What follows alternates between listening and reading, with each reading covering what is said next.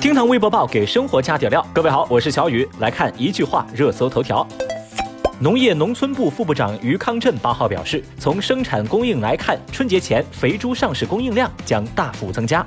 工信部公布第二批十五款侵害用户权益行为 App 名单，其中就有拉钩招聘、天涯社区、风行视频、一点资讯、Luckin Coffee 等应用。工信部要求要在一月十七号之前完成整改。中国旅游研究院发布《中国冰雪旅游发展报告（二零二零）》。据测算，二零一八到二零一九冰雪季，我国冰雪旅游人数为二点二亿人次，冰雪旅游收入约为三千八百六十亿。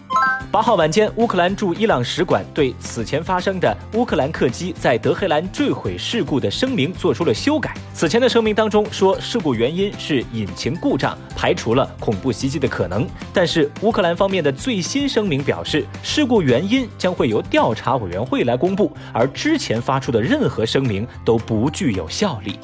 NASA 发视频宣告，首个可能适合人类居住的地球大小的行星 TOL 七零零 D 被发现，其表面可能存在液态水，并且距离我们很近，仅一百光年。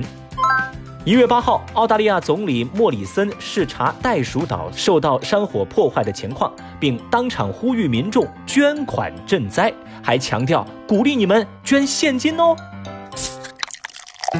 微博三百二十二万人关注。女子投诉快递员遭登门暴打。最近，深圳罗湖的吴女士因为多次投诉一名快递员不送件上门，竟然被对方登门报复。快递员曾某在打电话威胁吴女士之后，冲进吴女士的家，拿着包裹捶打吴女士的头部。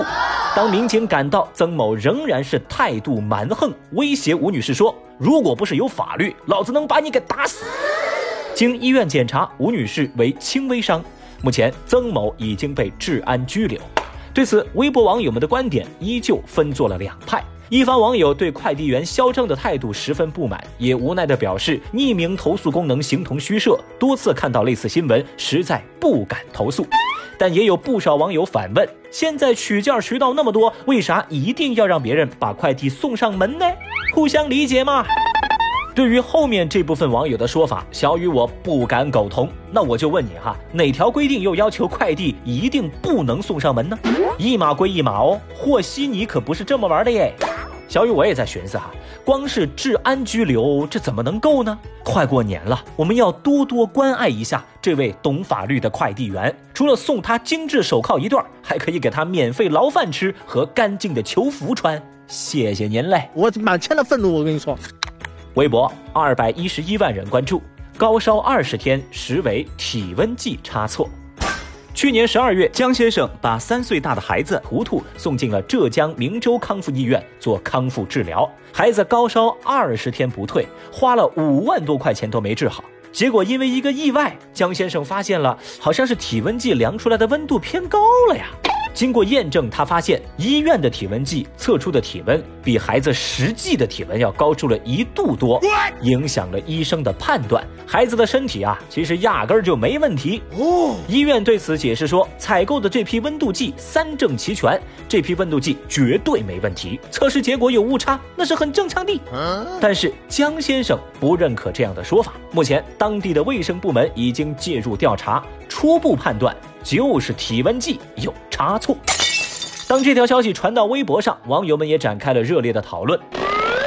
走进科学又有题材了吗？我闭着眼睛都能看出来，这是个私立医院呢。家长也是个人才啊，孩子发烧都不晓得摸下头吗？我很好奇，他们为啥不去正规的儿童医院呢？Oh no！面对新闻当中糊涂的家长和粗心的医院，小雨我一时无语凝噎啊！才三岁的宝宝真是太可怜了呀。所以说这事儿的真相就是温度计发烧了，让患者花了五万块钱，这也太魔幻了吧！这个世界太疯狂了。微博二百零九万人关注，睡不够更易导致腹部肥胖。根据韩国食品研究所的数据分析说，每晚睡眠七至九小时的人，比每晚睡眠不足五小时的人，他们腹部肥胖的风险要低上百分之二十八到三十五。睡眠不足会导致瘦素减少和饥饿激素的升高，导致人的食欲增加。另外，饮食当中摄入百分之十三到百分之二十六的脂肪，更有助于减肥。那热搜榜上科学研究太多，微博网友们早就见怪不怪。面对眼前这项研究，大家也发表了自己的看法。有人就说嘛，一天到晚的各种研究，睡多了老年痴呆，睡少了腹部肥胖，到底要怎样啦？也有网友表示，以前我过得很好，直到后来看了好多新闻，太厉害！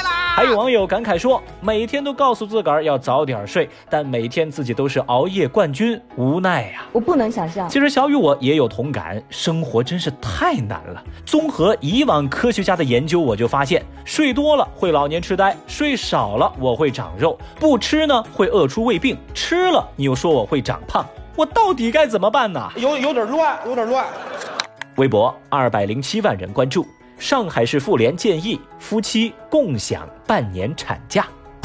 日前，上海市妇联建议说，合并产假和配偶的陪护假为家庭育儿假，并且将现有的夫妻双方的一百三十五天的假期，其中就包含了女方产假和生育假一百二十八天，男方的陪产假十天，建议把这个时间呢延长至半年，也就是一百八十二天。夫妻双方可以协商确定各自要休假的天数，并且建议规定强制父亲的休假不少于三十天。上海妇联希望养育子女的重担不要完全放在女性的身上，否则对女性不公平。那这个建议在微博上获得了无数网友的点赞，绝大部分人支持这项提议，理由呢也比较一致。比如说，呃，养育孩子，父母当然要一块承担啦，要让父亲充分的融入到孩子的养育当中，这有利于孩子的成长。但是呢，也有声音认为，要是夫妻双方都休产假，恐怕就养不起孩子了吧？毕竟收入无法维持啊。那么正在听节目的您，支持强制男性休产假的建议吗？支持的扣一，反对的扣二啦。